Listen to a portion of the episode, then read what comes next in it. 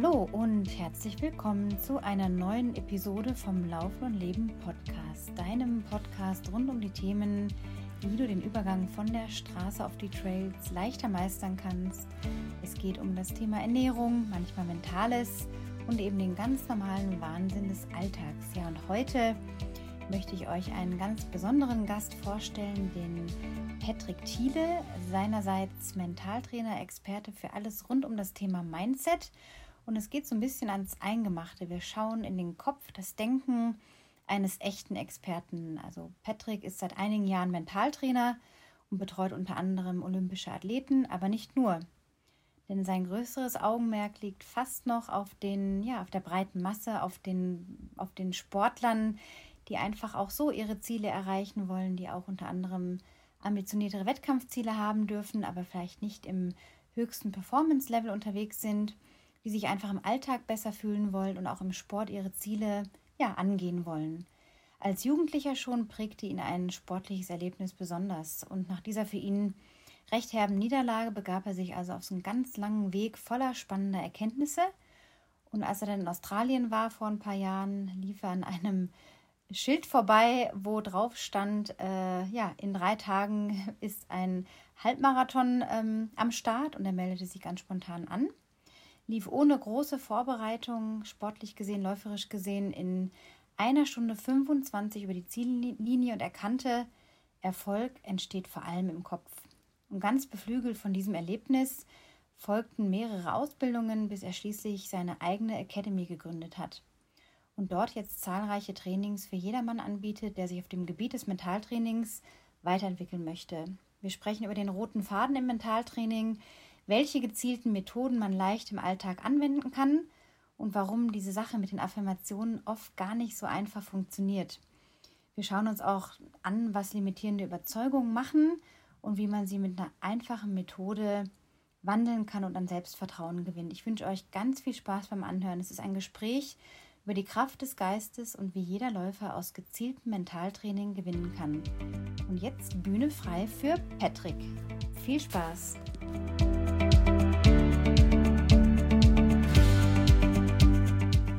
Ja, herzlich willkommen zu einer neuen weiteren Podcast-Folge mit einem sehr, sehr interessanten Gast heute, dem Patrick äh, Thiele. Er ist Mentaltrainer mit einer eigenen Academy und ich freue mich erstmal, dich äh, hier zu begrüßen, Patrick. Du sitzt gerade im oder auf dem sonnigen Zypern. Herzlich willkommen erstmal im Podcast. Schön, dass du da bist. Ja, hi Anna, danke, dass ich dabei sein darf. Freut mich. Ja, du bist ja schon eine Weile da in Richtung Überwinterung unterwegs, oder? Wie lange wirst du jetzt auf Zypern sein? Wie lange bist du schon da? Äh, wir sind jetzt seit äh, knapp einem Monat oder ein bisschen mehr als einem Monat hier, seit Anfang September und äh, bleiben auf jeden Fall noch bis Mitte Dezember, kommen wahrscheinlich dann planmäßig für Weihnachten zurück, so um die Family zu besuchen. Und wenn alles funktioniert, dann geht es von da aus weiter nach Mexiko. Wow, Mexiko, okay. Also so richtige Traveler und immer die Arbeit mit dabei. Genau, ja. Also ich mag halt Sonne und Sommer einfach schon sehr. Also ich liebe eigentlich auch den Winter, aber nur wenn es wirklich viel Schnee gibt und ich irgendwo snowboarden kann. Und das ist meistens in Berlin ein bisschen schwierig. Deswegen ähm, sind wir dann halt äh, über den Winter eher woanders. Und jetzt ist es Zypern und Mexiko. Ähm, genau. Klasse. Ja, wir kommen auch noch gleich oder später darauf zu sprechen, was es mit deiner Academy auf sich hat, was man da so findet, was man da machen kann. Heute ist natürlich das super spannende Thema Mentaltraining, also sprich auch Mindset. Ja, wie, wie stimme ich mich zwischen den Ohren, wie du es auch schreibst auf deiner Webseite. Da verlinke ich übrigens sowieso alles später. Ähm, dreht sich heute alles um das Thema. Und gerade jetzt für die Läufer-Community, die auch den Podcast hier anhören, ist das immer wieder interessant, jetzt auch mal von einem richtigen Profi wie dir zu, zu erfahren, Du äh, arbeitest ja viel mit Olympialeuten, oder? Oder hast du dieses olympische Mindset, diesen Gedanken, oder wie würdest du es am besten beschreiben? Genau, also ich arbeite vorwiegend mit Profisportlern zusammen. So, das war auch das, wie ich, wie ich gestartet bin, eigentlich auch vor, vor drei Jahren mit der Arbeit. Ähm, habe jetzt auch immer noch ähm, ungefähr gerade zehn, zehn Leute, die ich betreue äh, aus den verschiedensten Sportarten. Sind nicht alle olympisch, aber die meisten davon sind olympisch. Und parallel dazu gibt es auch noch ein paar, denke ich mal, Optionen, wo ich sozusagen auch mit äh, Breitensportlern zusammenarbeite, mehr auch so ein bisschen in diesem ambitionierten Hobbysport, aber da kommen wir sicherlich später auch mit der Academy noch mal ein bisschen dazu. Ja, genau. Wichtig ist nämlich auch heute, ne, so, dass wir, dass wir einfach erfahren, wie läuft so eine Arbeit ab. Äh, wie kann man jetzt auch als Hobbysportler, wenn man jetzt nicht im Profibereich unterwegs ist, sich da vielleicht eine Scheibe abschneiden? Was funktioniert offensichtlich, was nicht? Und selber bist du ja auch Läufer, wie ich erfahren habe letzte Woche im Vorgespräch und hast jetzt auch bald auf Zypern, äh, ich glaube am 3. November-Wochenende, ne, einen Ultramarathon vor. Ja, genau, das hat sich so ziemlich spontan ergeben. Also Laufen war irgendwie schon immer so ein bisschen Teil meines Lebens. Ich bin auf einem, auf einem kleinen Dorf aufgewachsen im Osterzgebirge, so da gehörte Laufen irgendwie für mich immer dazu, ähm, auch ein bisschen inspiriert von meinem Dad, der auch früher zu DDR-Zeiten viele Wettkämpfe da gemacht hat. Und das habe ich so ein bisschen in die, ja, in die Wiege gelegt bekommen sozusagen und war da auch immer extrem gut, habe auch in, in Kindheitstagen da viele Wettkämpfe immer wieder gemacht und habe das dann aber so ein bisschen aus den Augen verloren, beziehungsweise eher noch so als Mittel zum Zweck gemacht, als Training für Fußball oder für andere Sportarten. Und habe eigentlich jetzt so in den letzten vier, fünf Jahren, würde ich sagen, wieder mehr dazu gefunden und hatte jetzt so dann seit zwei Jahren eigentlich schon den großen Wunsch, endlich mal irgendwie meinen ersten Ultramarathon zu laufen, beziehungsweise im Optimalfall sogar einen Ultra-Trail und war da auch schon für diverse Läufe angemeldet, die allerdings dann alle entweder abgesagt wurden wegen dem ganzen Corona-Thema oder irgendwie auf Daten gelegt wurden, wo es für mich nicht machbar war. Und dementsprechend, ja, war ich super happy, dann hier auf Zypern anzukommen und zu erfahren, dass es im November hier einen Ultra gibt, wo ich dann tatsächlich laufen kann. Und ist das ein richtiger Trailrun oder ist es auch ein bisschen auf Asphalt oder wirklich reiner Trail dann auch mit Höhenmetern? Also es sind äh, 54 Kilometer, ich glaube 2600 Höhenmeter. Also das ist noch die kleinere Variante. Es gibt auch noch einen über 130 Kilometer hier. Ich weiß gar nicht, wie viele Höhenmeter da drin sind, aber auf jeden Fall nochmal deutlich mehr. Es gibt ein paar kleine Passagen, die auch über Asphalt gehen, aber der Großteil ist wirklich Trail ähm, über die Berge hier im Landesinneren von Zypern. Mhm, klingt total schön. Heißt ja, glaube ich, auch Sea to Summit, ne? Also dass man da so vom, vom Meereshöhe quasi dann aufsteigt. Ja, auf jeden Fall. Also es ist eine super Location. Wir sind letzte Woche mit der Trainingsgruppe da schon mal einen Teil der Strecke abgelaufen, äh, 27 Kilometer, um so ein bisschen Training zu haben. Und landschaftlich ist es echt äh, traumhaft. Vor allem, man erwartet das gar nicht, weil Zypern natürlich hier an der Küste, wo wir sind, flach ist und äh, da ist Strand und Meer und dann kommt man ins Land Landesinnere und es ist so ein komplett anderes Land, finde ich. Es ist super spannend. Ja, ja, spannend. Also bist du da gerade mit in der Vorbereitung, sind ja noch ein paar Wochen. Mich interessiert natürlich brennend, wie sich ein Profi-Mentaltrainer wie du auf sowas vorbereitet. Dazu aber nachher später. Möchte wirklich gerne erstmal zurück zu deinen Wurzeln gehen, wie das eigentlich alles angefangen hat oder was so ein Erlebnis für dich war, dass du gemerkt hast, ui, hier läuft was im Kopf, was du irgendwie erkannt hast, was dazugehört und was damals aber noch nicht so für dich äh, ja, präsent war, bis es dann zu einem bestimmten Erlebnis kam. Nimm uns da mal mit hin zurück. Ja, sehr gern. Also das, das signifikante Erlebnis, so, wo ich eigentlich für mich festgestellt habe, dass der Kopf wirklich eine extrem große Rolle spielt im Sport, war bei mir mit 14 Jahren. So, ich war bis dahin äh, sportlich immer so ein bisschen in Anführungsstrichen, sage ich mal, so überpflegermäßig so. Also ich war immer so eigentlich in meinen Teams im Fußball äh, einer der Besten und äh, es fiel mir eigentlich immer super leicht, irgendwie auch meine, meine Leistung abzurufen und mein Team da zu supporten. Und natürlich hatte ich dann so wie so viele kleine Jungs in dem Alter diesen großen Traum, Profifußballer zu werden. Und das sah lange Zeit auch ganz gut aus. Und ich hatte dann mit 14 die Chance, ins Nachwuchsleistungszentrum von Dynamo Dresden zu kommen und war dann eingeladen zum Probetraining. Und das war für mich so der wirkliche Knackpunkt, wo ich gemerkt habe, dass ich mental einfach überhaupt nicht darauf vorbereitet war, weil ich bin da angekommen und war dann plötzlich auf diesem Trainingsgelände mit so, ich glaube, 35 anderen Kids die quasi auch mit mir konkurriert haben um diese Plätze im NLZ. Und ich war damit einfach komplett überfordert. Ich habe dann einfach nur gesehen, wie gut die, die anderen sind. Ich habe unglaublich viele Fehler gemacht. Ich war nicht fokussiert, ich war nicht bei mir. Ich habe mich selbst fertig gemacht für alle kleinen Fehler, die ich gemacht habe und habe sozusagen am Ende auch äh, dieses Probetraining ja ziemlich in den Sand gesetzt, sagen wir mal. Und damit auch dann am Ende so meine Karriere als Profifußballer ein Stück weit, sage ich mal, da weggeschmissen oder da, dadurch sozusagen verloren, die Chance überhaupt zu haben.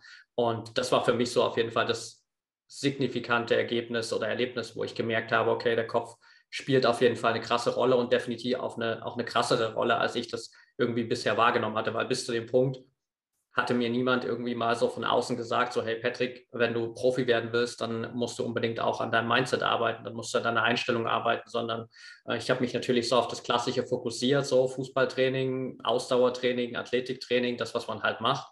Aber ich habe mich eigentlich nie mit meinen mentalen Fähigkeiten beschäftigt und das war am Ende so ein bisschen quasi das, was mir äh, das Knick gebrochen hat, sagen wir mal.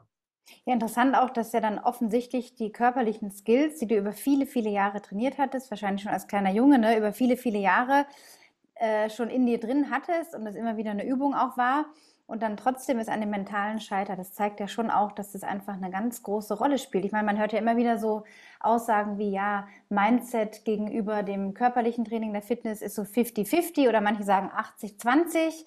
Wie ordnest du das denn ein, dieses Verhältnis zwischen mentaler und körperlicher Fitness? Ja, ist eine super spannende Frage. Und also ich würde es nicht so, sag ich mal, vereinheitlichen zu sagen, okay, so nach dem Motto irgendwie so Mindset is everything, also das ist, der Einstellung ist alles, sondern ich würde es ein bisschen differenzieren, weil im, sag ich mal, Komplettpaket braucht man natürlich alle anderen Sachen auch und man braucht eben genau diese Vorbereitung, so das, was du gerade angesprochen hast, so dieses körperliche Fundament, das Ausdauerfundament, die, die Fitness, all das muss natürlich irgendwie da sein. Aber wenn ich das dann halt im Wettkampf nicht abrufen kann, weil mein Kopf nicht mitspielt, dann bringt mir die ganze Vorbereitung halt gar nichts. Also ich würde sagen, so in dieser Komponente Umsetzung im Wettkampf ist der Kopf in meinen Augen schon wirklich alles so. Das, sind es 100 Prozent, weil wenn der Kopf an dem Tag nicht mitspielt, dann spielt es keine Rolle, ob ich wie ein Athlet bei Olympia vier Jahre lang dafür trainiert habe oder ob ich mich nur zwei Wochen darauf vorbereitet habe. Das Ergebnis ist dasselbe. Ich werde es nicht abrufen können und ich werde es nicht nutzen können. Und overall betrachtet so ähm, muss man es natürlich aber ein bisschen differenzieren, wo ich schon ganz gut sage, so okay, so 50-50, weil auch der Kopf natürlich in der ganzen Trainingsvorbereitung oder im Trainingsablauf natürlich auch eine große Rolle spielt, dass ich da diszipliniert äh, dranbleibe, dass ich da meine Ziele verfolge. Und das ist so, glaube ich, die beste Einordnung für mich. Ja, interessant ist ja eben auch, dass es unter Training fällt. Ne? Man denkt ja immer so, oder so würde ich jetzt denken, ja, ich mache jetzt mein körperliches Training, das reicht ja. Ne? Und mhm. dieses Mentale, das, das wirkt wie so ein Punkt, wo man denkt, das kann es doch irgendwie gar nicht sein, dass das so eine große Rolle spielt. Aber da kommen wir auch noch dazu später dann, wenn wir so ein bisschen deine Geschichte noch aufwickeln. Jetzt stehst du also da mit 14, du hast quasi ja diese Qualifikation nicht geschafft, bist wahrscheinlich ziemlich am Boden zerstört gewesen. Was ging dann da ab mit dir? Wie, wie ging das dann weiter ab diesem Punkt, als du es nicht weiter im Fußball geschafft hast? Ja, ich habe dann halt natürlich irgendwie schon eine Zeit lang gebraucht, das für mich zu verarbeiten. Glaube ich auch länger, als ich mir das selbst irgendwie damals eingestehen konnte. Also ich war dann halt auch sag ich mal, an einem Punkt irgendwie so mit 15, 16, äh, wo ich nicht so wirklich wusste, okay, was soll ich jetzt eigentlich mit meinem Leben anfangen? So, das alles war irgendwie fokussiert darauf, hey, ich werde Profifußballer und das könnte ein Weg für mich sein. Und plötzlich gab es die Option nicht mehr und dann musste ich mir irgendwie eine andere Alternative suchen und musste irgendwie dann in den nächsten zwei Jahren bis äh, zum Ende von meinem Abi entscheiden, okay, was, was will ich jetzt machen, wie soll es weitergehen? Und ich habe dann weiter Fußball gespielt, so aber auf einem äh, eher niedrigen Level, so bei meinem Heimatverein zu Hause und hatte auch da immer wieder Momente auf der einen Seite, wo ich gemerkt habe, hey, eigentlich geht das schon, da ist plötzlich wieder diese Lockerheit da, da ist diese Leichtigkeit da und ich konnte einfach wieder so ganz befreit aufspielen. Ich hatte aber trotzdem auch wieder viele Momente, wo ich gemerkt habe, hey, da ist zu viel Erwartungsdruck. Also gerade als ich so dann vom Junioren in den Erwachsenenbereich nochmal gewechselt bin, da war der Erwartungsdruck auf jeden Fall nochmal größer, weil plötzlich jeder gedacht hat, ah, jetzt kommen wieder ein paar junge Talente hoch. Das sind noch zwei, drei andere Leute mit mir damals aus der A-Jugend dann in den Männerbereich gegangen. Und auch da war wieder so ein riesen Erwartungsdruck da, dem ich auch nicht immer irgendwie so gerecht werden konnte, für in meinen Augen, oder der, der mir immer wieder im Weg stande. Und eigentlich hat sich das dann für mich sportlich erst wirklich geändert oder signifikant geändert, als ich tatsächlich mehr oder weniger aufgehört habe, Fußball zu spielen, wirklich regelmäßig. Ähm, das war mit 23, 24 so. Und ich bin dann für ein Jahr nach Australien gegangen. Also ich hatte dann parallel angefangen, eine Ausbildung zu machen, habe studiert, habe dann das Studium abgebrochen, weil ich gemerkt habe, das ist nicht meins und bin dann für ein Jahr nach Australien gegangen, weil ich einfach gemerkt habe, so ich brauche nochmal diese Auszeit, um irgendwie klarzukommen und zu wissen, was ich jetzt eigentlich machen will. Und hatte dann ein ganz spannendes Erlebnis in Australien, weil ich da einfach nur mit dem Bus durch die Stadt gefahren bin an einem Mittwoch und plötzlich hing da ein Plakat, auf dem Werbung gemacht wurde für das Marathon-Festival am kommenden Wochenende. Es waren also quasi noch drei Tage Vorbereitungszeit bis zu diesem Marathon-Festival. Und ich hatte irgendwie diesen Impuls und dachte mir so, hey, du bist noch nie irgendwie einen Halbmarathon äh, in, einer wirklichen, in einem wirklichen Wettkampfumfeld gelaufen, so lass es doch mal machen. So Marathon war noch ein bisschen zu viel, ich dachte so Halbmarathon, lass einfach mal machen. Aber ich hatte zu dem Zeitpunkt seit Monaten nicht trainiert. So. Ich hatte eigentlich überhaupt kein Fundament und ich war, mir war dann auch bewusst so, okay, ich brauche mich jetzt auch in den drei Tagen nicht mehr großartig körperlich vorbereiten, weil dafür ist es zu spät. Und dann habe ich mich einfach zu Hause hingesetzt und habe wirklich angefangen, so mir vorzustellen, wie ich dieses Rennen laufe und wie sich irgendwie alles super easy anfühlt und äh, wie ich Spaß dabei habe. Und bin so dieses Rennen in den nächsten drei Tagen einfach ein paar Mal für mich durchgegangen und bin am Ende diesen Halbmarathon mit 1,25 gelaufen. Was wahnsinnig äh, schnell ist, ja. Was für mich einfach so, so ein riesen Gamechanger war, wo ich für mich gesehen habe, ah, okay, krass, jetzt hatte ich mit 14 diese Erfahrung, wo ich mental, sagen wir mal, irgendwie so ein bisschen gegen die Wand gelaufen bin und auf der anderen Seite mit 25 dann so ein Event, wo plötzlich äh, ich durch meine mentale Vorbereitung, ich die ganze fehlende körperliche Vorbereitung wegmachen konnte und irgendwie so viel äh, Potenzial freilegen konnte, dass es mir dann geholfen hat, diese 1,25 zu laufen. Und das war auf jeden Fall nochmal ein echter Gamechanger für mich, so was diese mentale Arbeit angeht. Ja. Und dieses mentale Ding, diese Idee, jetzt setze ich mich mal hin und gehe das mal für mich durch, woher kam die denn? Wenn du ja vorher noch gar nicht so große hm. Berührungspunkte hattest und dann diese Idee, aha, woher wusstest du, was du jetzt machen könntest oder solltest, um da anzutreten? Ja, also ich hatte das teilweise schon so ein bisschen auch während meiner Fußballkarriere noch aufgeschnappt so und habe gesehen, dass das auch Profifußballer irgendwie immer ab und zu ein bisschen machen. Ich habe mich da äh, ab und zu mal so ein bisschen damit beschäftigt, habe mir angeschaut, okay, was machen die denn, um besser mit Leistungsdruck umzugehen oder wie schaffen die das denn, irgendwie mit diesen ganzen Erwartungen klarzukommen? Und habe dann immer mal wieder auch in dem einen oder anderen Blogbeitrag von Visualisierung gelesen und das kam dann irgendwie so intuitiv ein bisschen hoch, beziehungsweise ich habe mich dann halt auch nochmal so zu Hause hingesetzt, ähm, als ich mich für diesen Halbmarathon angemeldet hatte und dachte mir so, okay, lass mal kurz ein bisschen äh, Google befragen, was ich da jetzt machen kann und was mental wirklich sinn, sinnvoll ist. Und das war so ein bisschen die Kombination daraus. Also heute würde ich das sicherlich auch nochmal aus meiner Perspektive ein bisschen anders machen, aber so intuitiv mit dem Wissen, was ich damals hatte, habe ich da, glaube ich, schon vieles zumindest für Damen, für meine damaligen Verhältnisse richtig gemacht. Ja. Aber es ist auch keine Empfehlung für Läufer, die jetzt zuhören und denken, oh, das mache ich jetzt auch mal. Ne? Am Wochenende sind noch vier Tage oder so oder fünf, laufe ich mal jetzt schnell einen Halbmarathon. Ne? Also du hast natürlich schon auch eine ja. Vorfitness gehabt, eine gewisse Fitness muss man natürlich auch alles mit reinnehmen. Ne? Du bist jetzt ja nicht aus dem ganz kalten Stand äh, da diese 21 gelaufen. Ne? Du hattest ja eine, eine gewisse Grundfitness schon dabei.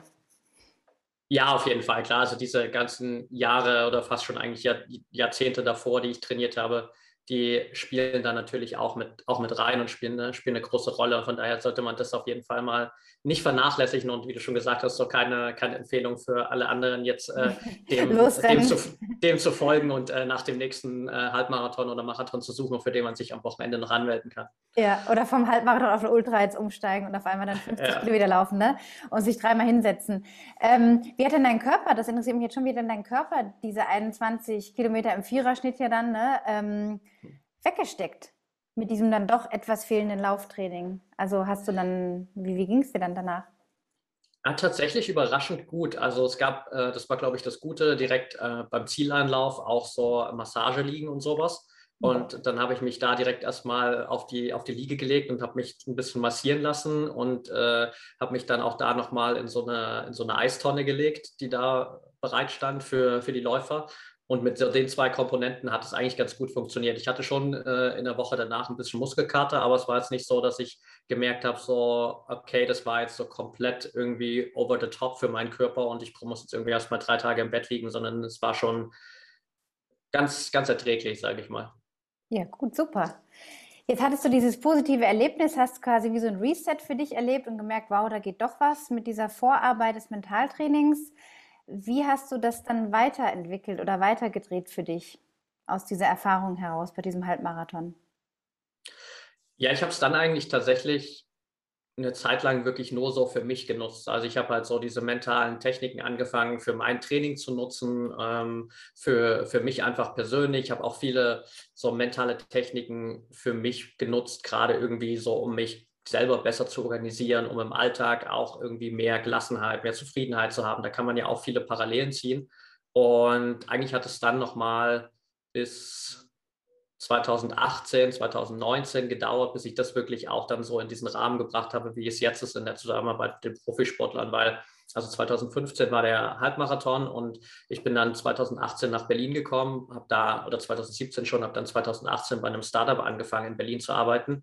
Und die haben sich auch sehr mit dem Thema mentale Leistungsfähigkeit beschäftigt. Und ich war da der erste Ansprechpartner für die Profisportler, mit denen wir zusammengearbeitet haben.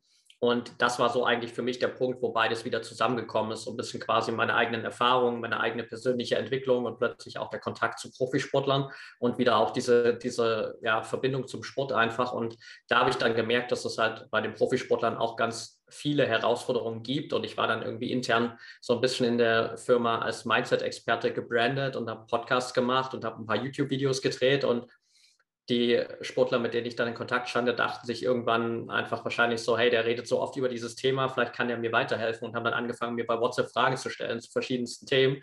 Und äh, dann habe ich einfach mal angefangen, testweise mit drei Athleten zusammenzuarbeiten für drei Monate, um zu schauen, okay, ist das was, was ich auch wirklich machen will? Ist das was, wo ich ihnen wirklich weiterhelfen kann und äh, wo ich mich wirklich, wirklich irgendwie selbst drin sehe? Und das war dann für mich irgendwie vom Gesamtpaket so erfüllend, dass ich dann parallel noch ein Fernstudium gemacht habe als Mentaltrainer und äh, noch ein paar Ausbildungen on top danach und jetzt das Ganze seit ja, bisschen mehr als einem Jahr mittlerweile komplett Vollzeit mache.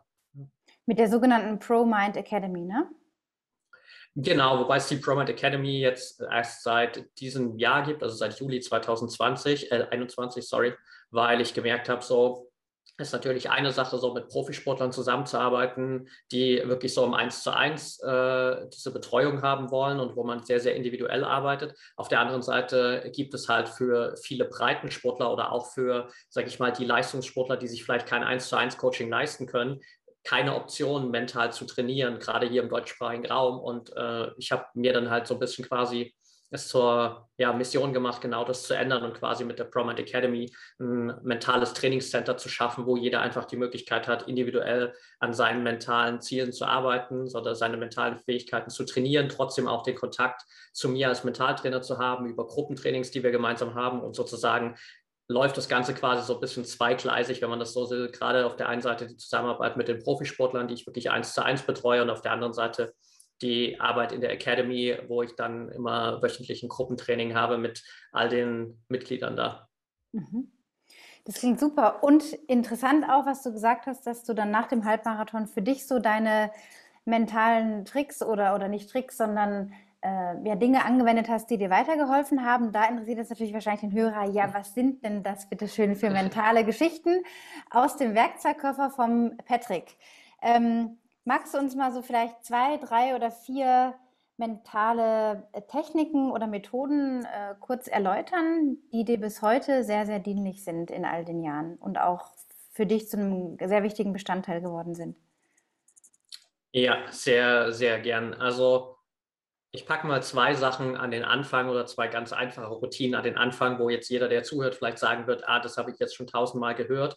Ähm, kann ich mir nicht vorstellen, dass das wirklich so funktioniert, aber ähm, das einfach für mich und auch für die Athleten, mit denen ich zusammenarbeite, ein riesen Gamechanger ist immer wieder. Und zwar Dankbarkeitstagebuch und Erfolgstagebuch. Das sind zwei Komponenten, die aus meinem Tag nicht mehr wegzudenken sind und die quasi auch so ein bisschen ja, Pflicht sind eigentlich für die Leute, mit denen ich zusammenarbeite, weil Dankbarkeit einfach ein Riesenfundament ist für einen erfolgreichen Tag und es mir einfach einen super Start in den Tag gibt und ich unmöglich schlecht drauf sein kann im selben Moment, wie ich dankbar bin. Deswegen äh, kann ich da quasi schon mal das Fundament für einen guten Tag schaffen. Und auf der anderen Seite Erfolgstagebuch, weil gerade im Sport jeder immer so das Gefühl hat, dass das Selbstvertrauen fehlt. Und Selbstvertrauen kommt halt von Erfolgen und manchmal haben wir im Sport halt greifbar nicht viele Erfolge, gerade auch jetzt in den letzten zwei Jahren mit super viel abgesagten Wettkämpfen und so weiter.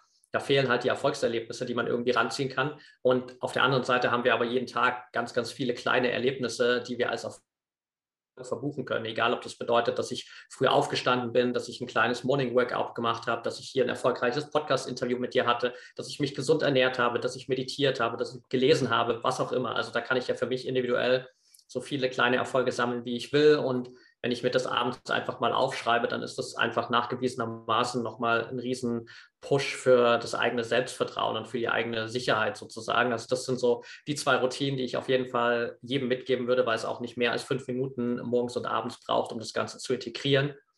Und Aber ist jetzt die Dankbarkeit, machst du dann morgens oder wie viele Sachen schreibst du dir auf? Oder ist das was, was du tagsüber quasi ongoing so machst, wenn dir was einfällt? Oder ist es wirklich, ja, wann machst du was von diesen beiden Dingen?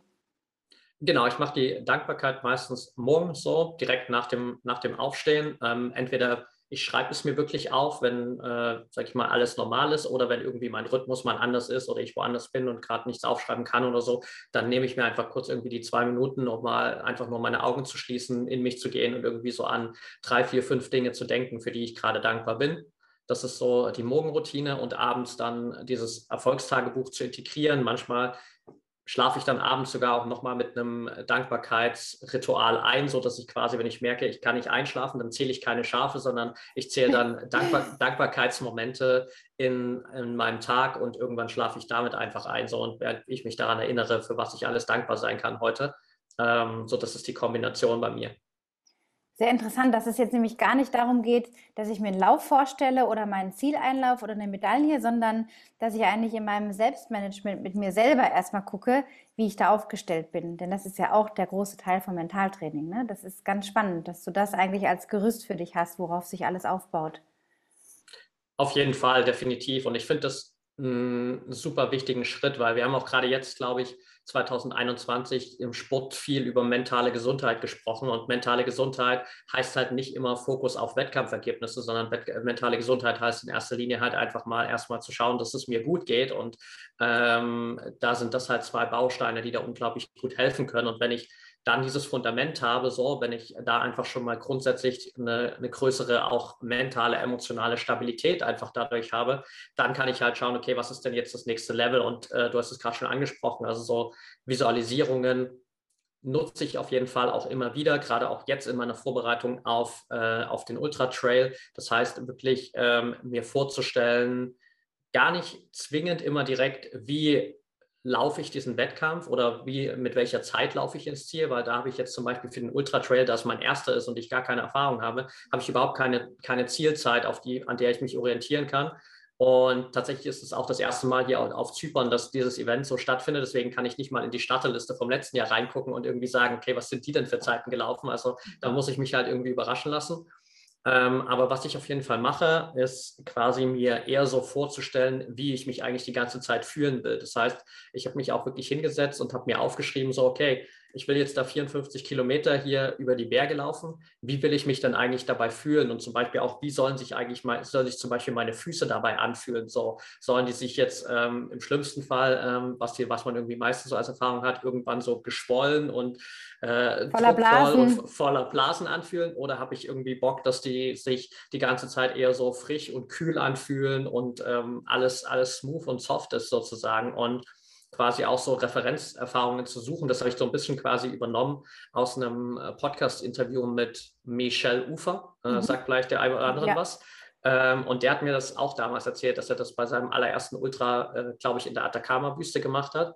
Und ich fand das so spannend, weil es einfach ein super Ansatz ist, sozusagen, hey, äh, ich gehe vielleicht in dieses, in dieses Gefühl rein und sage, meine Füße sollen sich so anfühlen, als würde ich über frisch, äh, frisch gewässertes äh, Gras laufen, so schön weich und sanft und alles fühlt sich gut an. Oder ich, die sollen sich so anfühlen, als würde ich am Strand lang laufen, gerade so auf der Kante, wo das Wasser immer mal wieder so drüber schwappt und die Füße kühlt so. Und da kann ich halt super in dieses Gefühl reingehen. Und das habe ich mir am Anfang jetzt wirklich einmal aufgeschrieben, so, damit ich das mal wirklich greifbar vor mir habe. Und jetzt geht es darum, dass ich das halt immer wieder täglich oder mehrmals die Woche auf jeden Fall wirklich trainiere, so dass ich mich hinsetze und wirklich so reingehe, visualisiere, wie sich meine Füße einfach so anfühlen. Nochmal die Vergleich, Vergleichskomponente, hey, wie fühlen die sich an, wenn ich irgendwie am Meer da lang laufe ähm, und das Wasser drüber schwappt und das Ganze so mit in den Lauf zu nehmen. Das ist auf jeden Fall eine Übung, die ich für mich extrem gut äh, immer wieder empfunden habe und die mir einfach extrem gut hilft, wirklich so auch reinzugehen und sagen, okay, es ist erstmal gar nicht so wichtig, mit welcher Zeit ich ins Ziel komme, sondern erstmal geht es darum, dass ich mich die ganze Zeit gut fühle. Und wenn ich weiß, dass ich mich gut fühle, dann werde ich automatisch, glaube ich, mit einem sehr, sehr guten Ergebnis ins Ziel kommen. Und ist das ein realistischer Anspruch zu sagen, ich will mich jetzt über Distanz X, in deinem Fall 54 Kilometer, die ganze Zeit gut fühlen oder äh, vor, bereitest du dich mit dieser Art von Mentaltraining auch auf die, sage ich mal, tieferen Täler vor, um dann wieder her hervorzurufen, okay, ich habe doch trainiert, dass ich jetzt gerade an der Kante vom Wasser oder über Gras oder so gehe? Was ist da für dich das Ausschlaggebende? Ja, also es geht, glaube ich, erstmal darum, einfach so eine Orientierung zu schaffen, so, hey, was ist eigentlich so die bestmögliche Version, wie das Ganze für mich ablaufen könnte. Ähm, es ist aber eben, wie du auch gerade schon gesagt hast, nur eine Version. Natürlich ähm, ist es vielleicht nicht realistisch zu sagen, hey, 54 Kilometer, da wird sich jeder Meter einfach ähm, super locker und frisch anfühlen, sondern es wird sicherlich auch äh, Phasen geben, wo das mal ein bisschen schwerer wird. Und das ist dann eigentlich so der zweite Teil, zu schauen, okay, was könnte denn eigentlich passieren? So, ähm, welche Optionen gibt es denn? Kann es sein, dass ich irgendwie plötzlich äh, zum Beispiel auch extrem Hunger bekomme, dass ich Durst bekomme, dass ich Blasen bekomme, dass ich irgendwie einfach äh, meine Ausdauer gefühlt in den Keller so, so droppt und ich gerade einfach dieses Gefühl habe, aufgeben zu wollen oder äh, ganz, ganz viele Einflussfaktoren, die halt da kommen können und dann zu schauen, okay, wenn sowas passiert auf der einen Seite, wie will ich darauf reagieren, beziehungsweise auf der anderen Seite zu schauen, was könnte ich denn tun, um dem vorzubeugen. Also gerade was so jetzt zum Beispiel ernährungsmäßig angeht, was ähm, Wasserversorgung angeht, Flüssigkeitsversorgung, so das kann man ja ganz gut einplanen und dann kann man sich vorher damit beschäftigen, wie man da vorsorgen kann, dass sowas vielleicht im besten Fall erst gar nicht passiert. Und in anderen Fällen dann halt zu schauen, okay, was kann ich denn tun, wenn das wirklich eintritt? Wie will ich mich verhalten in den Situationen, wenn ich dann vielleicht doch mal in so ein Loch falle? Mhm. Und das wird ja auch passieren bei einem Ultra. Ne? Also ja. das ist meine Erfahrung, dass es keinen Ultra gegeben hat, wo jetzt nicht mal irgendwie ein Tief kam. Ne? Und da präpariert man sich dann eigentlich für dieses Worst-Case-Ding. Und vieles kann man ja auch schon kontrollieren. Vieles liegt ja in der Kontrolle, wie zum Beispiel äh, das Essen, das Trinken, das kann ich ja kontrollieren. Das Wetter kann ich nicht kontrollieren, also nehme ich mir entsprechend die Kleidung und so weiter mit. Ne? Und je länger die Distanz, würdest du auch sagen, umso wichtiger Mentaltraining oder würdest du auch sagen, das adressiert Läufer, ähm, die jetzt vielleicht nur in Anführungsstrichen 15 oder 20 Kilometer laufen? Wo siehst du da einen Unterschied, wenn du einen siehst? Also ich glaube, es kommt immer ein bisschen drauf an, was halt in der jeweiligen Situation mein, mein Anspruch ist. So, also wenn ich jetzt vielleicht in Anführungsstrichen nur 15, 20 Kilometer, sage ich mal, relativ entspannt für mich laufe, ohne einen gewissen Leistungsanspruch dahinter, dann ist es da natürlich deutlich einfacher. So, dann brauche ich vielleicht nicht so viele mentale Strategien, weil ich generell nicht so einen Druck habe. Wenn ich aber vielleicht reingehe und sage, okay, ich will jetzt diese 15, 20 Kilometer hm, einfach mit meiner maximalen Leistung laufen. Das heißt, ich will mich wirklich da auch so ein bisschen ans Limit pushen. Dann kann das da natürlich auch wieder eine extreme Hilfe sein, wobei man da auch wieder auf andere Techniken durchaus zurückgreifen kann. Also was halt gerade auch generell bei längeren Lauf Läufen einfach super wertvoll ist, ist natürlich das Ganze sich so mental so ein bisschen zu zerstückeln und einfach ähm, runterzubrechen, jetzt nicht zu starten und zu sagen, okay, ich muss jetzt 15 Kilometer laufen, ich muss jetzt 20 laufen oder ich muss jetzt 54 Kilometer laufen, sondern das Ganze halt so ein bisschen äh, wie so eine Pizza zu zerteilen und zu sagen, okay, mein erstes Stück äh, sind jetzt irgendwie fünf Kilometer, das nächste sind fünf Kilometer und dann hat meine Pizza vielleicht zehn oder elf Stücke und äh, beim elften Stück bin ich sozusagen dann äh, im Ziel, jetzt für meine 54 und das ist so eine Möglichkeit, die ich auf jeden Fall machen kann, dass ich das Ganze so ein bisschen runterbreche und äh, den Fokus einfach kleiner mache, weil ich dadurch die, die Herausforderung natürlich auch deutlich kleiner mache und dann weiß, okay, ich laufe jetzt erstmal nur drei, vier, fünf Kilometer und dann laufe ich nochmal drei, vier, fünf und dann laufe ich nochmal drei, vier, fünf und das ist eine machbare, das ist eine greifbare Distanz. Und auf der anderen Seite, was mir, das ist so ein bisschen meine, meine Geheimtechnik, die ich für mich selbst im Laufe der Jahre entwickelt habe, äh, extrem immer geholfen hat bei solchen Läufen und ich glaube, es wird mir auch bei dem Ultra wieder helfen, ist, dass ich gedanklich manchmal, gerade wenn es mir schwerfällt, so ein bisschen rausgehe aus diesem Lauf, wo ich eigentlich gerade bin und reinspringe in ein fiktives Rennen. Und ich stelle mir dann immer vor, also beispielsweise, wenn man das jetzt auf den Ultra projiziert, mhm. ähm, würde ich mir dann vorstellen, okay, ich bin jetzt bei den äh, Weltmeisterschaften im Ultramarathon oder im Ultratrail und ich bin jetzt der, der, der deutsche Newcomer, der plötzlich um, um die Spitze mitläuft. So, und dann ähm, höre ich sozusagen dieses, äh, dieses Rennen, diesen Lauf so ein bisschen quasi wie als würde ein Kommentator in meinem Ohr sprechen, so als würde der jetzt, keine Ahnung, mit einem Hubschrauber über mir fliegen und würde sagen, ja, Patrick Thiel ist jetzt gerade bei Kilometer 30, ähm, hat sich ein bisschen vom Feld abgesetzt, sieht super stabil aus, sieht gut, sieht gut aus, so. Also wie halt so ein Kommentator drüber sprechen würde. Ähm, Und das hilft mir, auch wenn es halt so, so ein bisschen spaßig ist, hilft es mir extrem, immer wieder aus diesen Löchern rauszukommen, beziehungsweise auch da super viel Motivation zu finden, weil wenn man sich dann halt vorstellt, so, okay, egal wo ich jetzt gerade im, im, Feld bin, so, hey, ich laufe jetzt gerade hier sozusagen um äh, den Ultramarathon-Weltmeistertitel, so, und ich kämpfe jetzt gerade hier auf den letzten Kilometern gegen die Zweit- und Drittplatzierten, die kurz hinter mir sind, und dann pushe ich mich halt selbst nochmal und dann äh, hört man sozusagen die Anführungsrufe äh, äh des Kommentators im, im Ohr sozusagen. Also das ist für mich eine super Technik, die mir immer wieder extrem hilft, gerade in diesen schwierigsten Phasen das Ganze so ein bisschen spielerisch zu machen und aus diesem Spielerischen heraus so ein bisschen quasi diese Motivation wieder zu ziehen. Ja. Sehr, sehr spannende Technik, noch nie davon gehört. Aber das, äh, klar, lässt sich auf jeden Lauf dann im Grunde anwenden, ob jetzt 10 Kilometer schnell oder ein Ultra 54 oder, oder äh, länger dann, ne? Sehr spannend.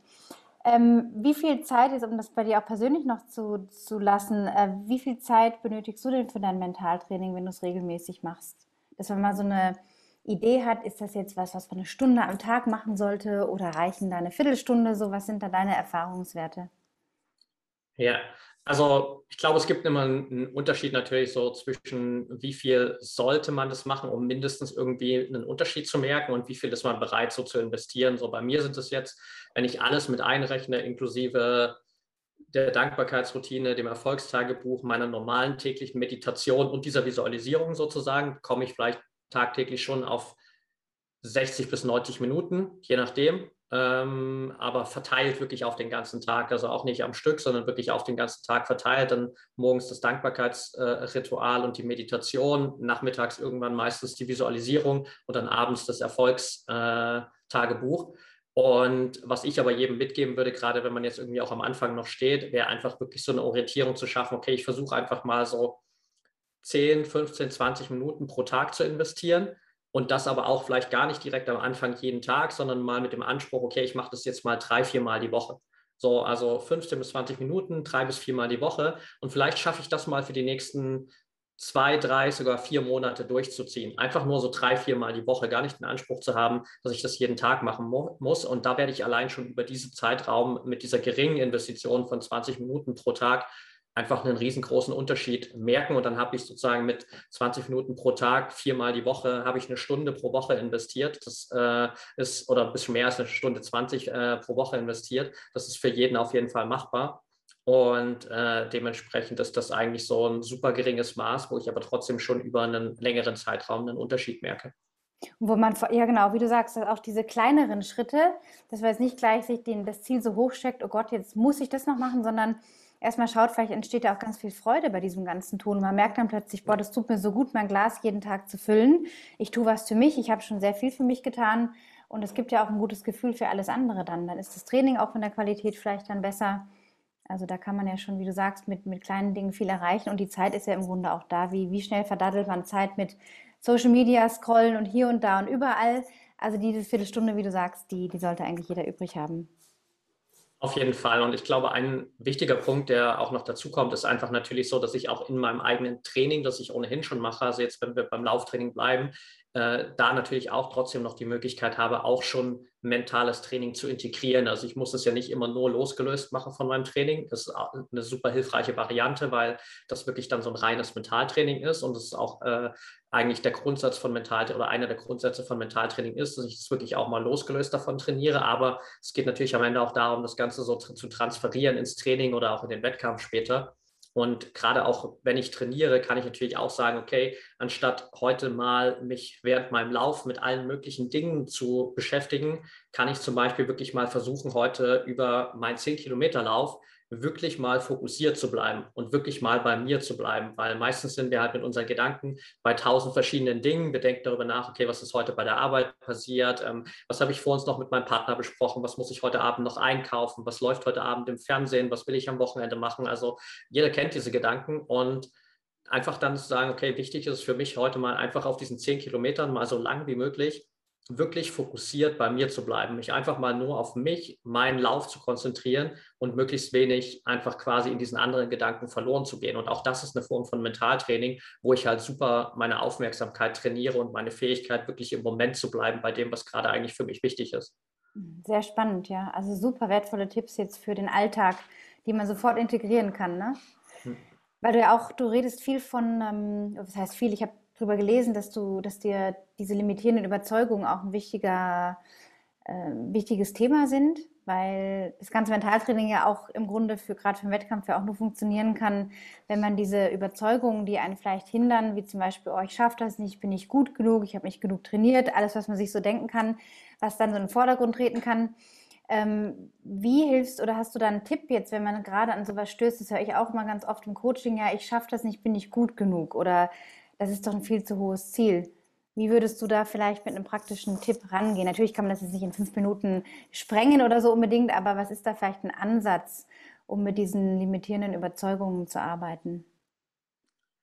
Ja, super wichtiger Punkt, definitiv, weil darauf natürlich am Ende alles äh, aufbaut, weil wie ähm, Henry Ford schon so schön gesagt hat, so entweder du glaubst es, du glaubst, dass du es kannst oder du glaubst, dass du es nicht kannst, du wirst in beiden Fällen recht haben. So. Und ähm, das ist halt am Ende das, was Glaubenssätze mit uns machen. Und ich glaube, der erste wichtige Schritt ist, einfach erstmal vielleicht so schon genau das zu erkennen, was du gerade gesagt hast, zu erkennen, dass ich vielleicht einfach da einen limitierenden Glaubenssatz habe, so einfach mal zu erkennen, okay, vielleicht bin ich der Meinung, dass ich noch nicht gut genug bin oder dass ich in dem Bereich nicht gut genug bin. Vielleicht bin ich der Meinung, dass ich dieses große Ziel nicht erreichen kann. Und dann erst mal zu erkennen, okay, da habe ich gerade einfach diese Schwierigkeit, ähm, dass ich nicht daran glauben kann, dass ich diese Überzeugung nicht habe.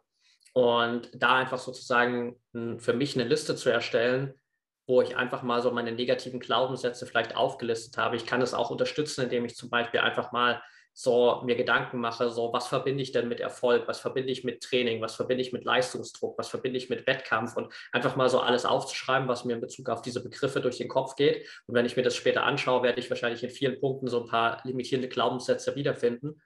Und dann kann ich mir die rausfiltern und einfach mal anschauen und dann überlegen, okay, wenn das jetzt auf der einen Seite meine limitierenden Glaubenssätze sind, was wären denn eigentlich auf der anderen Seite die positiven Glaubenssätze, die ich gern annehmen würde? So, was wäre denn das, was ich gern glauben würde? Und dann schreibe ich mir das einfach mal auf und dann kann ich das Ganze natürlich auch wieder trainieren. So, viele haben schon mal was sicherlich von Affirmationen gehört. Ich bin immer ein bisschen kritisch mit Affirmationen, weil das ein bisschen schwierig ist für unser Unterbewusstsein, wenn wir uns das genauer anschauen. Weil wenn ich mich jetzt sozusagen äh, vor den Spiegel stelle und sage, bisher habe ich vielleicht die Überzeugung, ich habe kein Selbstvertrauen.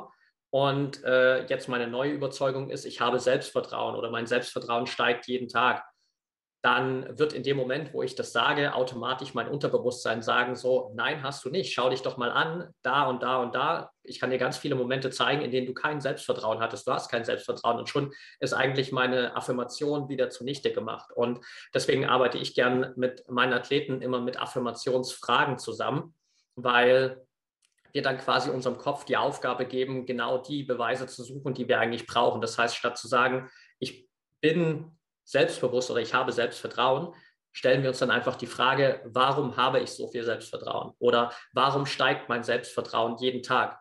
Und dann wird unser Kopf automatisch die Antworten dafür finden, so nach dem Motto, also ich kann mir das so ein bisschen vorstellen, wie als wäre ich quasi der Chef in meinem Unternehmen und mein Gehirn ist jetzt quasi mein Assistent und ich schicke meinen Assistenten dann los und sage, hey, find mal Beweise dafür, warum ich jetzt gerade so viel Selbstvertrauen habe. Und dann wird der Assistent loslaufen und wird Beweise dafür suchen. Und wenn ich Glück habe, findet er sogar noch viel, viel mehr Beweise, als ich eigentlich dachte, dass es welche gibt. Und genauso natürlich auch für dieses Thema, ähm, ich bin nicht gut genug, kann ich auch sagen, okay, war, warum bin ich denn gut genug, um meine Ziele zu erreichen? Und dann schicke ich den Assistenten, in dem Fall mein Gehirn sozusagen, da wieder auf die Reise und lass mir Beweise dafür liefern, weshalb ich gut genug bin. Und äh, das ist so die Variante, mit der ich super gerne arbeite, weil wir da quasi unser Unterbewusstsein ein bisschen austricksen können und dann eben trotzdem eine Affirmationsversion in Form von einer Frage haben, die ich jeden Tag nutzen kann, wo ich mir einfach meine vier, fünf Fragen vielleicht aufschreibe. Vielleicht packe ich mir die neben meinem Badezimmerspiegel, vielleicht packe ich mir die an den Kühlschrank, vielleicht nehme ich die als Handy-Hintergrund oder vielleicht spreche ich sie mir sogar äh, kurz als eine Voice-Message am Handy ein und höre sie mir zwei, dreimal am Tag an. Und schaue dann einfach mal, was passiert, wenn mein Gehirn dabei ist, die Beweise zu sammeln. Und da werde ich auf jeden Fall Stück für Stück dahin kommen, dass ich diese neuen Glaubenssätze dann immer mehr verinnerlichen kann. Und vor allem findet man ja die Beweise. Also der Assistent, der schleppt auf jeden Fall mindestens mal zwei, drei Beweise an. Ja. Du sagst wahrscheinlich noch mehr, wenn man nämlich sucht, weil der Fokus sich ja auf das andere richtet, auf das, was schon gut ist und da ist. Und das wird dann auch mehr. Ne? Also da sieht man so, wie unser Hirn auch irgendwie denkt und uns oft auch ein Schnippchen schlagen möchte. Also echt super praktische Tipps. Ich denke, hier kann man so viel auch wenn man jetzt hier zuhört, für sich rausnehmen, im Alltag schon ganz viel äh, umsetzen auch. Also da an dieser Stelle erstmal vielen, vielen Dank dafür. Ähm, mich interessiert noch, wenn du jetzt mit diesen zehn Athleten eins zu eins arbeitest, kannst du da einen roten Faden nennen, was jetzt auf diese Athleten auf jeden Fall immer funktioniert oder ist das wirklich so individuell dann, je nachdem, welche, welche Tools du dann quasi für die zückst? Also ich glaube, der rote Faden, den zumindest ich für mich gefunden habe, auch in, in meiner Zusammenarbeit, ist definitiv Achtsamkeitstraining. Äh, weil das, glaube ich, was ist, was im Sport, gerade auch im Leistungssport noch extrem unterschätzt wird, weil wir mit Achtsamkeitstraining halt meistens Meditation und solche Techniken verbinden und mit Meditation verbinden wir jetzt nicht unbedingt Leistungssteigerung, sondern äh, Meditation bedeutet in unseren Augen meistens nichts tun und wenn ich nichts tue, kann ich nicht besser werden. Also passt es nicht in dieses Leistungssystem. Aber wenn wir es halt mal unter der Oberfläche anschauen, dann passiert halt in diesem Achtsamkeitstraining unglaublich viel und ich glaube, dass diese Achtsamkeit einfach das Fundament für alles ist. Also, dass man sich unglaublich viel leichter machen kann, wenn man an seiner Achtsamkeit arbeitet, weil ich dann halt plötzlich merke, in welchen Momenten mache ich mich denn irgendwie jetzt gerade selbst fertig, weil ich einen Fehler gemacht habe. In welchen Momenten stehe ich mir jetzt gerade irgendwie selbst im Weg, weil ich der Überzeugung bin, dass ich das nicht kann. In welchen Momenten vergleiche ich mich gerade zu sehr irgendwie über Social Media mit anderen und glaube, dass es bei mir nicht schnell genug vorwärts geht. Also durch diese Achtsamkeit ertappe ich mich dann plötzlich in diesen vielleicht eher negativeren mentalen Momenten und kann dann halt ganz bewusst sagen, okay, wie komme ich denn jetzt wieder raus? Welche Mentaltechnik kann ich denn vielleicht jetzt nutzen, um wieder quasi in die richtige Spur zu kommen? Oder wie kann ich sozusagen diese Negativität einfach wieder loslassen? Und da ist Achtsamkeit auf jeden Fall der rote Faden, der sich durch alle Coachings eigentlich bei mir auch zieht, was auf der einen Seite damit zusammenhängt, dass das einfach für mich ein großes Tool ist, mit dem ich sehr, sehr gerne arbeite. Auf der anderen Seite aber auch äh, einfach die Erfahrung gezeigt hat, dass das bei bisher allen Athleten einfach einen sehr, sehr großen Unterschied gemacht hat, weil es eben am Ende im Wettkampf auch ja wieder darum geht, einfach wirklich achtsam im Moment zu sein, bei mir zu sein, fokussiert zu sein und sich einfach auf das zu konzentrieren, was jetzt für mich wichtig ist. Und da ist Achtsamkeit einfach das meiner Meinung nach beste Tool, um genau das zu trainieren. Mhm. Sehr gut. Und wie lange sind im Schnitt die Athleten bei dir jetzt im 1 zu 1 Coaching, dass man auch wirklich sagen kann, okay, die haben jetzt eine konkrete Vorbereitung und erreichen auch ihre Ziele entsprechend? Muss man sich das als lang, langwierige Geschichte vorstellen oder würdest du sagen, okay, auch in zwölf Wochen kann man da schon sehr, sehr viel sehen? Also ich habe für mich von Anfang an gesagt, dass ich im 1 zu 1 Coaching mit, mit keinem äh, Athleten weniger als sechs Monate zusammenarbeite. Also das ist die, die Mindest, äh, mit der, unter der wir zusammenarbeiten, einfach weil ich gesagt habe, okay, das ist so von äh, der Seite der Athleten her das Commitment, was einfach da sein muss, zu sagen, okay, ich investiere jetzt mal ein halbes Jahr wirklich in Mentaltraining, um Ergebnisse zu sehen, um wirklich an mir zu arbeiten und wirklich äh, Veränderungen zu sehen und auch einen Zeitraum, wo ich sagen kann, okay, wenn du in der Lage bist, über sechs Monate hinweg wirklich das umzusetzen, konsequent, was wir zusammen besprechen und wirklich den mentalen Trainingsplan auch umzusetzen, dann wirst du definitiv auch Veränderungen und Verbesserungen sehen. Ähm, von daher sind so sechs Monate das Minimum. Gibt aber auch äh, ein paar Athleten, mit denen ich mittlerweile jetzt schon seit zwei oder drei Jahren zusammenarbeite. Okay. Ja, spannend, dass du auch nicht diesen Quick-Fix verkaufst, so dieses, mach mal vier Wochen Mentaltraining, dann bist du auf Olympia-Level, sondern ja. dass die Dinge Zeit brauchen. Finde ich sehr, sehr sympathisch, weil oft wird eben so suggeriert, mach mal das schnell und dann wird das schon so, ne? Und das ist es eben nicht.